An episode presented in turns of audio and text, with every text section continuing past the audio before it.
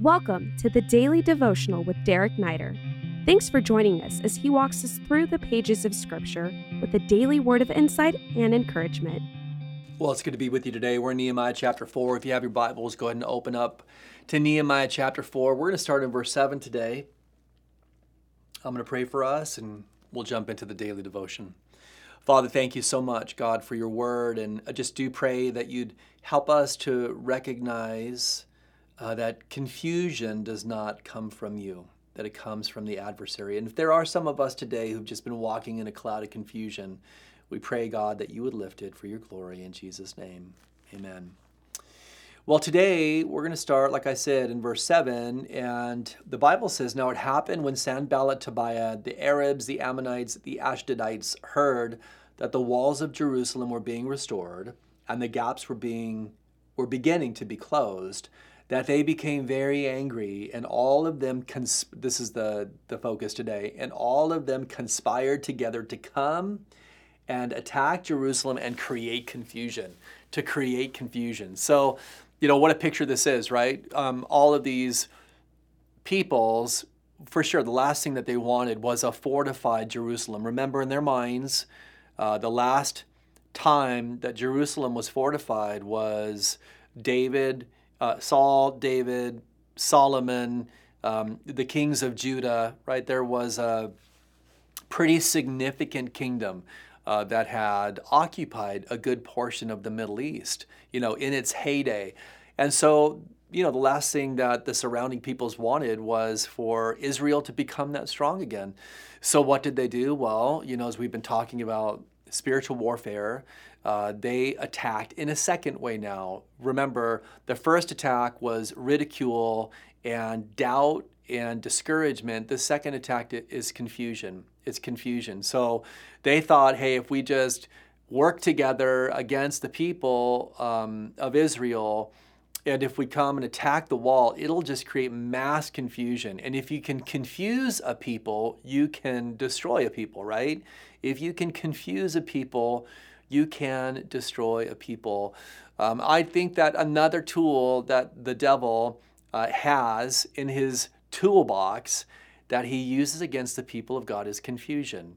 If he can create confusion, if he can get them to live their lives upside down, if they can be in a place, if he can get them to be in a place where they really aren't distinguishing between what is God's voice and what is his his voice, man, it is a win right? When the people of God are unified and listening to God and walking in purpose, there's nothing that can stop them. But if you can get on the inside and you can create that division from within, then uh, for sure it can undermine what it is that God desires to do through his people on a collective basis, but then also individually, right? Also individually. There are many people today who, as believers in Christ, are really still living in, in confusion. And for a, a, variety of reasons, right? There are all sorts of reasons why we can be confused. We can be confused because we have two paths before us and we're not necessarily sure which one to pick. We've all been in that spot. We can be confused because we've been raised a certain way that's in conflict with the Word of God. And yet, because we've been raised a certain way, we just continue to live to that instead of living to God's Word. Um, we can be in confusion because the desires of our hearts are in conflict with the desires of God. And so, you know, this what this happened to the church at Corinth. Paul was giving them some very clear godly direction.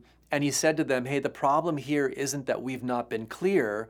The problem is the affections of your heart. You just want things that are in conflict with what God wants for you. And when you're living in that spot, right, when, when, when you're setting the affections on, of your heart on things that God doesn't want, confusion ensues. Your world starts to spin. So um, I want to remind you today. This is this is a pretty classic um, portion of Scripture in the Book of Romans. You know, God is not the author of confusion. Right? God is not the author of confusion. When confusion comes into your life, maybe it comes from the world, maybe it's generated from yourself, Maybe you've allowed someone to have too big of a voice in your life and their input in your life is creating confusion. I just, you have to understand, right? This gets back to the piece of recognition. God is not the author of confusion. God does not want you to live in a state of confusion. God does not put over your life or your mind a cloud of confusion. God doesn't operate like that because God is truth and truth is clear and God is light and in him there is no darkness. When you're in that moment of confusion, number one, you need to recognize that it's not from God. And number two, you need to pause and spend enough time in prayer and in the Word of God to let that confusion lift from you. Remember, the enemy wants you spinning around in a circle so you don't know which way is up. And the only way for that to stop is when you stop, when you stop spinning. And the only way for you to stop spinning is to have something that you can focus on. And the only thing that's worthy of your focus is God and His Word. And so today, if this is you, listen, hit, you know, the pause button or, you know, stop this when it's over and just spend time in prayer before you take another step forward. May God today lift the confusion and bring light and clarity and life into your life in Jesus' name. Amen. We hope this podcast has ministered to you. If it has, we welcome you to rate it or leave a review. If you would like to stay connected with Pastor Derek Neider or find many more teachings, please visit cclasvegas.org, click visit, and then choose Pastor Derek Neider. These links are also in this episode's description. Until next time, God bless you.